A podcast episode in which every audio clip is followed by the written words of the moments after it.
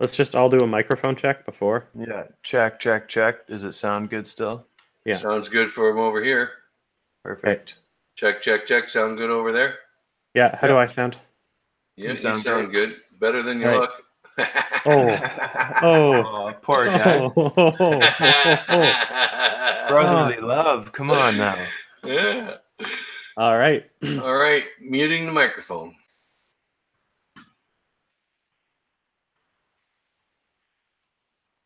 Ladies and gentlemen, brethren all, welcome to the Working Tools Masonic Podcast, Episode 1. I'm one of your three hosts, Connor Massey. I'm a Master Mason from Victoria, British Columbia, and shortly, my colleagues will introduce themselves. But before we get to that, it's important to note that our opinions and topics of discussion are our own, and by no means reflect the views or opinions of our Grand Lodge, being the Grand Lodge of British Columbia and Yukon, or our individual lodges. Now, with that said, I'll invite my colleagues to introduce themselves. And I am Steve Chung. I am a past master of Prince Charles Lodge in Kelowna, British Columbia, and a past thrice Puissant Grand Master for the Valley of Vernon Scottish Rite and uh, 32nd degree Mason. And on to Brother Dave. My name is David Baran. I am a fellow craft mason at the Squamish Lodge, and I'll be leading this conversation about setting the bar high and what that means to live a Masonic and upright life, keeping that bar high. Um, what I've known is that throughout my time on this earth, I've always had very high expectations for myself.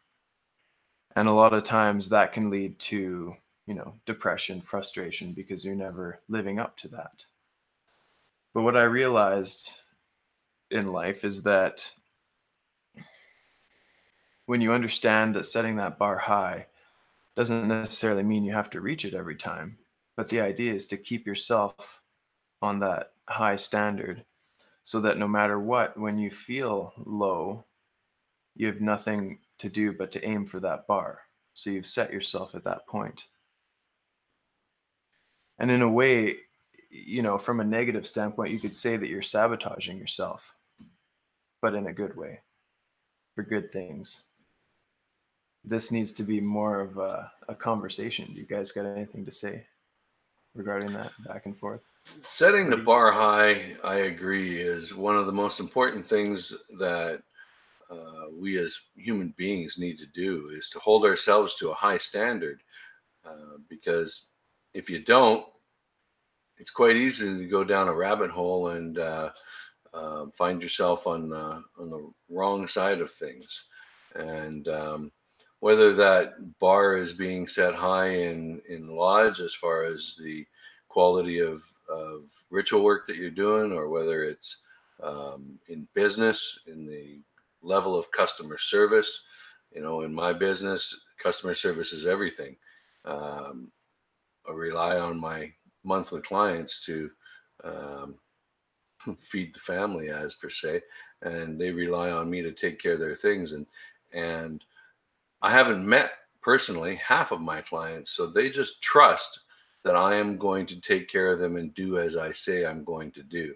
And so, you know, that's one of my favorite things in life is is integrity because, you know, you can take my house, you can take my car, you can take my wife and you can take all my jewelry, but you can't take my integrity.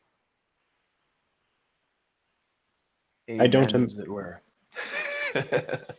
I, I, I don't imagine your wife would appreciate you saying that, but yeah, probably not, but you know, it's happened before. yep, it's truth. so within my profession, um, setting the bar high is is a standard. Uh, I'm a kilt maker, and when I'm sewing together the pleats, uh, I have about a millimeters um, error. So if I if I am like two threads off uh, in having those lines match up, I have to pull that pleat and resew again. So when it comes to professional professionally for me, setting the bar high is just the minimum, I guess.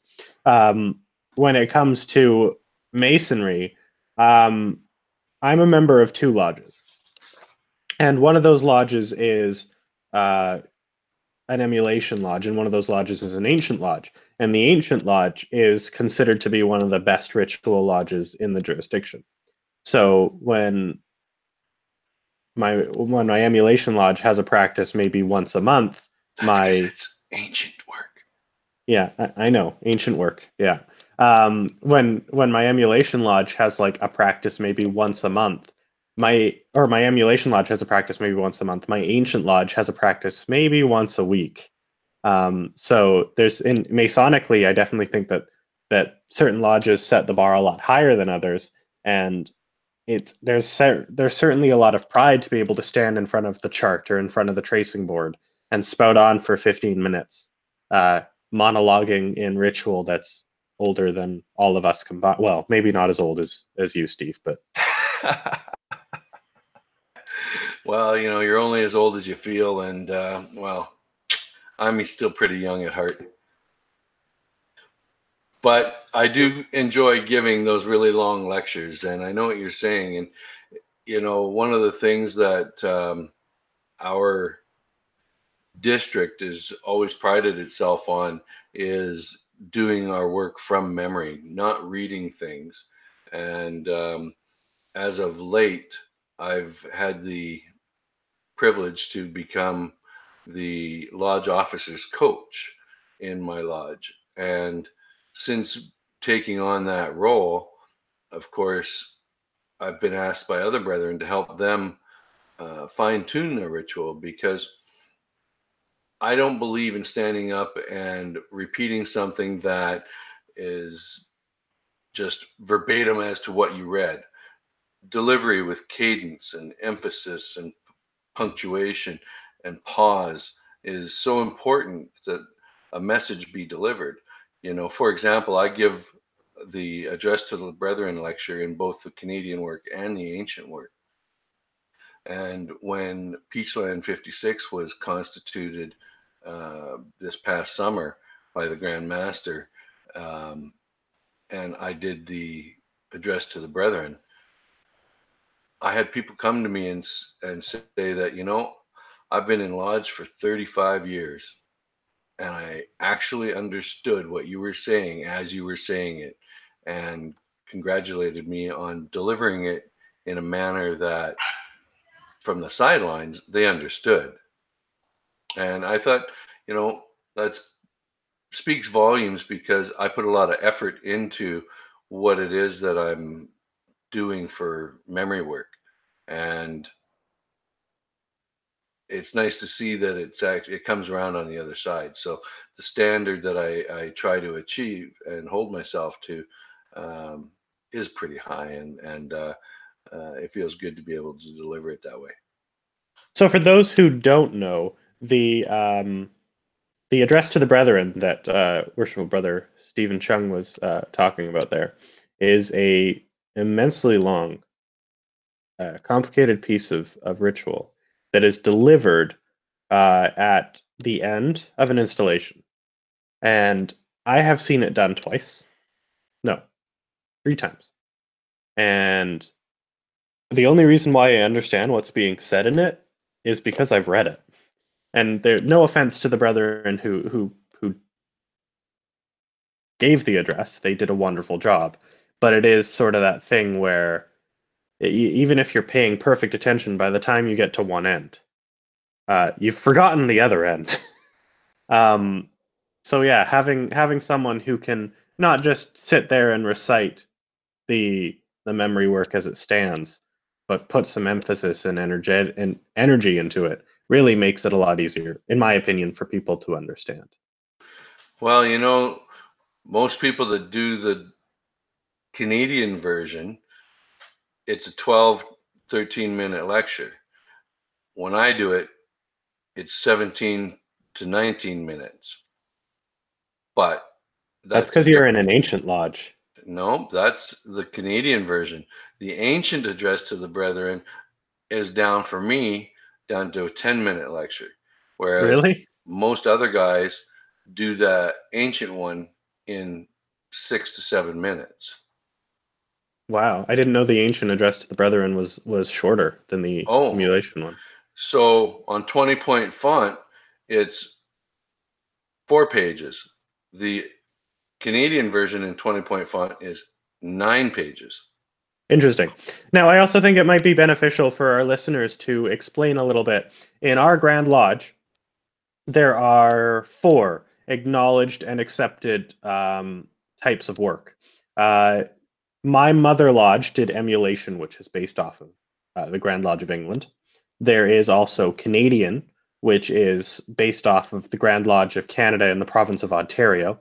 And then there is Ancient, which is kind of a conglomeration off of uh, Webb American and Scottish ritual, which is my other lodge, and I believe Stephen's lodge.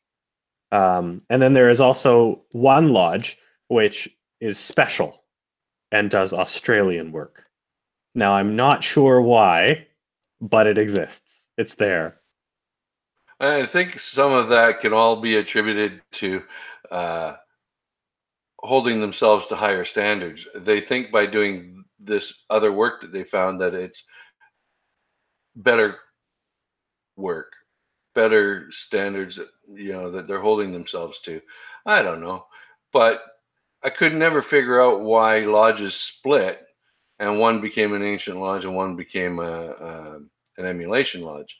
You know, other than the fact that you know something was different. So you know, I asked a couple of guys, and, and that was the story I got told. But you know, I was uh, talking with the chairman of our Grand Lodge uh, ritual committee the other day, and he said that the reason, not for Canadian and emulation or Canadian and Australian, but the reason why emulation and ancient ritual is so different is because um, after America um, left England, um, they didn't want to have anything to do with England. So they were like, "All right, well, we've been we we don't want to use English work. We don't want to follow what Grand Lodge of England is saying. So let's go and see Scotland and see what they're doing." Uh, and they took English and they took Scottish work and they started to change it a little bit so that they were completely separate from from English work, and that's why they're so different. I don't know how accurate that is, but I I, I trust the uh, the brother who told me that. Perfect. Um, and so for keeping the bar high, I have a sort of a different direction than when we what we've been discussing with it, and it's your perspective on the world and life. So most people live in the lower realm, physical world, allowing physical things to affect you, which affect your thoughts and then your feelings and then or your thoughts, your emotions, and then your spirit, which lead to a lot of people's depression and whatnot.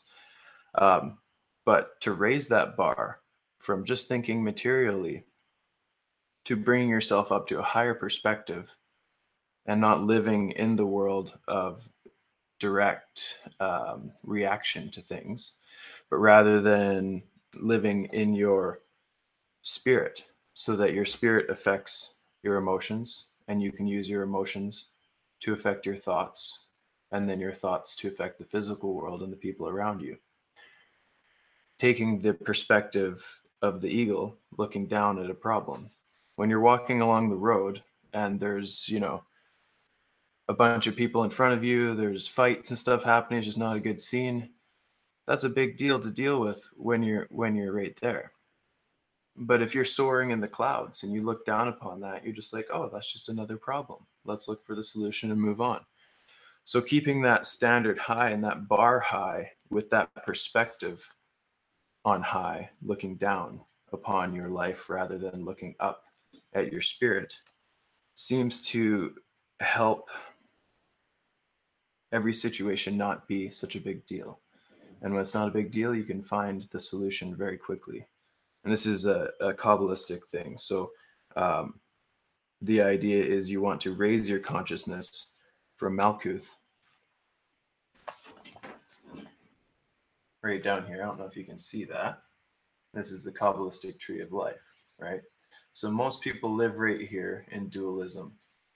But to raise ourselves to this consciousness so that we look down upon the world and we are not affected by those mundane things on a day-to-day basis can also keep our bar, our bar raised high because that means that no matter what we are unwavering on our moral uh, judgment and um, i don't know if you guys had any ideas or anything to say about that brother steve well it's kind of it's it's kind of like um,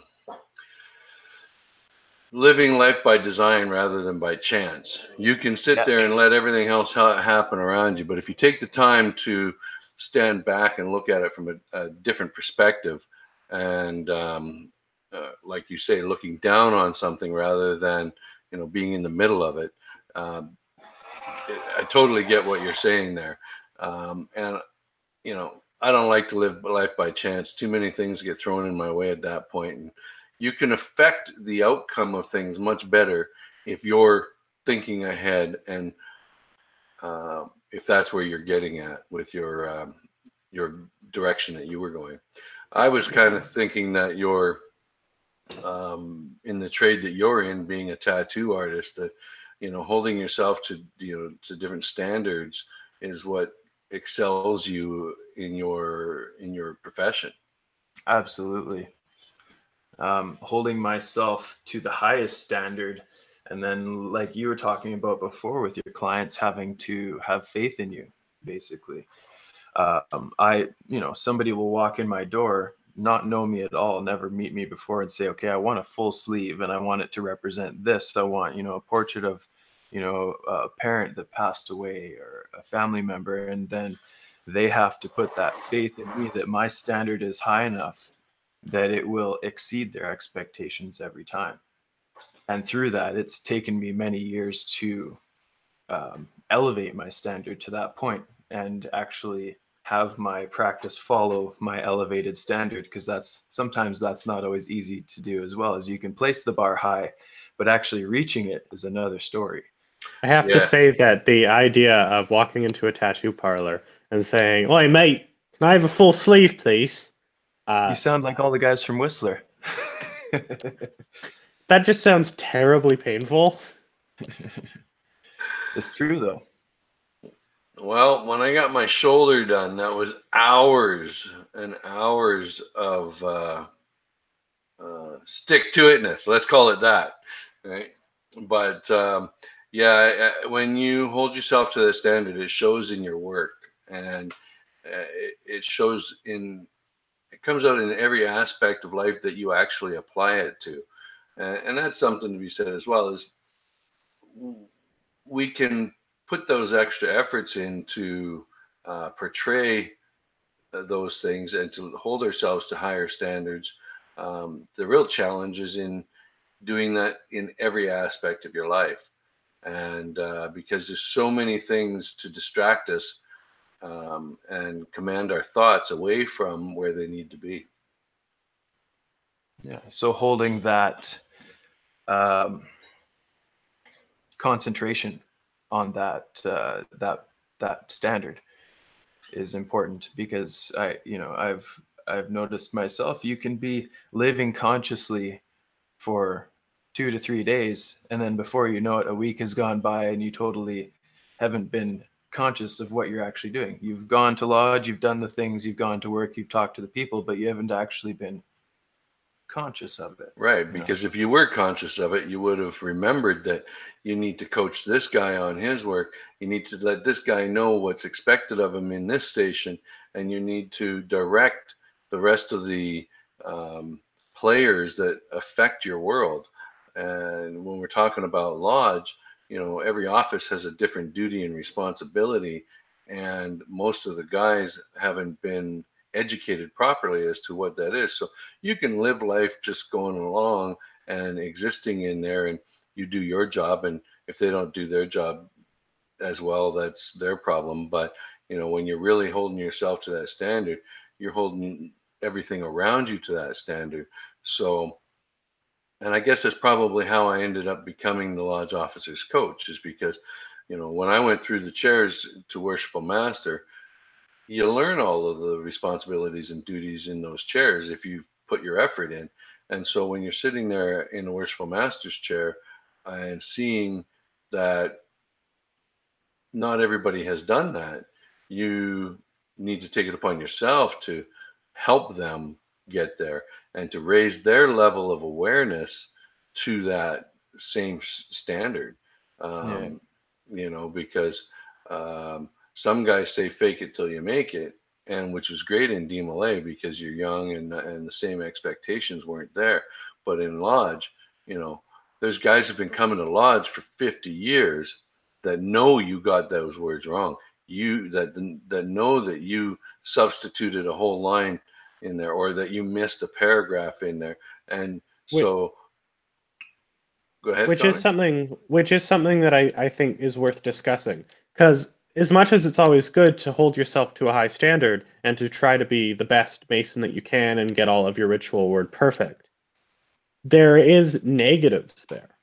Um, I know for a fact that there are some masons here in on Vancouver Island who have said that hey, I don't want to go to lodge anymore because there are older, more experienced masons who make my life miserable. Like I get one word wrong and I have five people coming up to tell me how disgraceful it was that I got that word wrong. So, yeah, we should hold ourselves to a higher standard, but I also think it's important to not hold others to a higher standard. Well, holding yourself to a higher standard would not allow you to go and ridicule that guy. It would have allowed you to go and compliment the guy on the work that he did correctly. Yeah, yeah, because I I know my my father, for instance, uh, one of the reasons why he left the craft was he was getting ridiculed. Right, and see um, where I have, it's affected me to the point of there was a particular worshipful master in uh, our district that read everything, and as he read everything, I started to not go to his lodge because everything was being read, or the majority of guys were doing their work properly from memory, and yet he would read his things. And um, so that's on the extreme opposite of that. Rather than getting one or two words wrong, he was reading everything so that it was word perfect. And, um, you know, the standard is things are committed to memory and done from memory. And so I had a really hard time in going to that lodge where the standard wasn't being even attempted. And I think that should actually be so. Go ahead. Well, what I was going to say about that was um, that standard being set and holding yourself to the high regard um, doesn't necessarily mean you hold people around you to it. But what you must do is hold yourself and live that path so that you uplift the people around you and they want to hold their self, themselves higher right? So eh, you, you know both of your guys perspective basically illustrate that like you know if you have a a uh, a master who is just reading things that takes the whole inner part of it out right? So you then begin to um,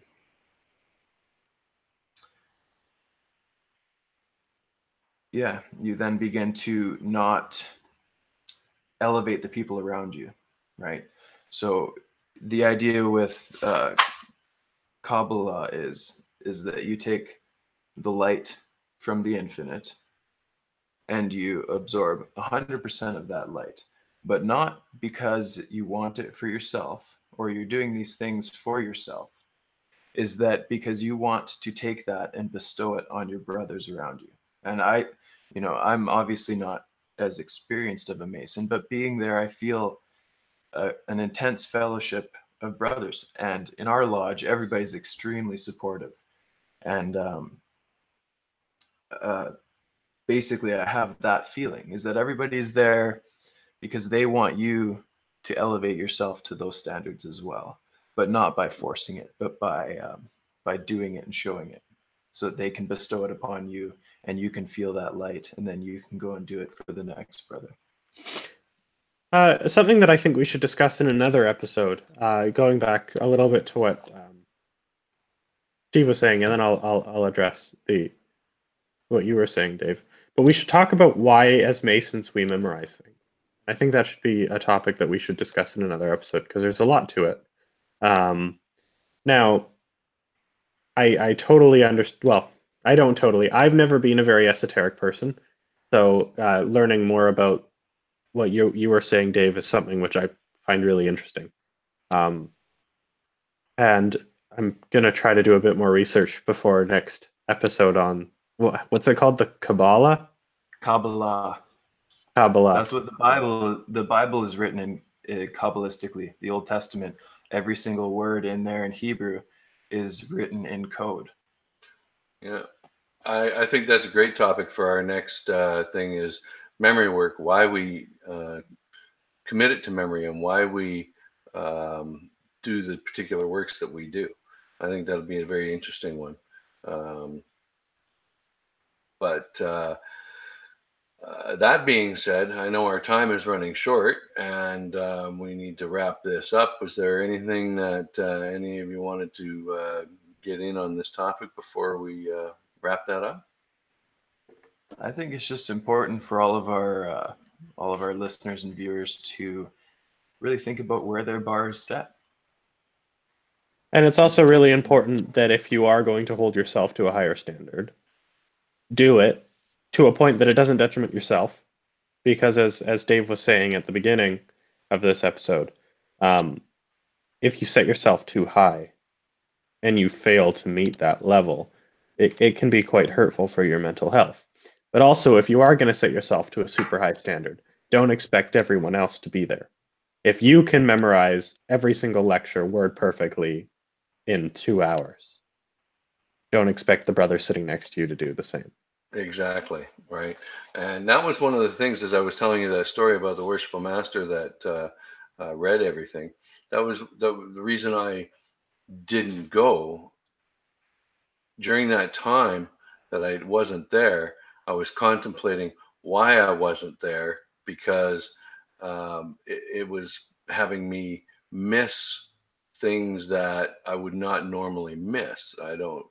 Uh, I believe in going and supporting the raising of a master mason and so on. And when I'm, I was sitting there and I was trying to hold somebody else to the standard that I had set for myself, and which wasn't realistic, you know, because not everybody can memorize. Um, and then again, not everybody can deliver with cadence and um, and whatnot as well. So. I agree. So, with that said, I think everyone, unless anyone has any other final closing remarks. Nope. Just check out our uh, soon to come website and our Facebook page, and let's start getting some followers on this uh, podcast. Yes, Yeah, we've had a absolutely. whopping zero viewers today. That's the most we've ever had. That's amazing. well, now once we get this one out there and get it live and uh, uh, able for others pe- or put it out there so that others are able to see it, then uh, well, and then as we get better at it ourselves, of course, then maybe Yeah, people will is- want to listen and follow. In And TV, uh, this is what they call the pilot. the pilot. There you go. And uh, hey, Steve, remember uh, when all else fails, push the button, Right, the, the little white button. Yeah. the little white button. Anyway, anyway, ladies and gentlemen, brother and all, I hope you've enjoyed this, our pilot episode of the Working Tools podcast, and we shall see you next time. Have a good day, everyone. Take care. take care.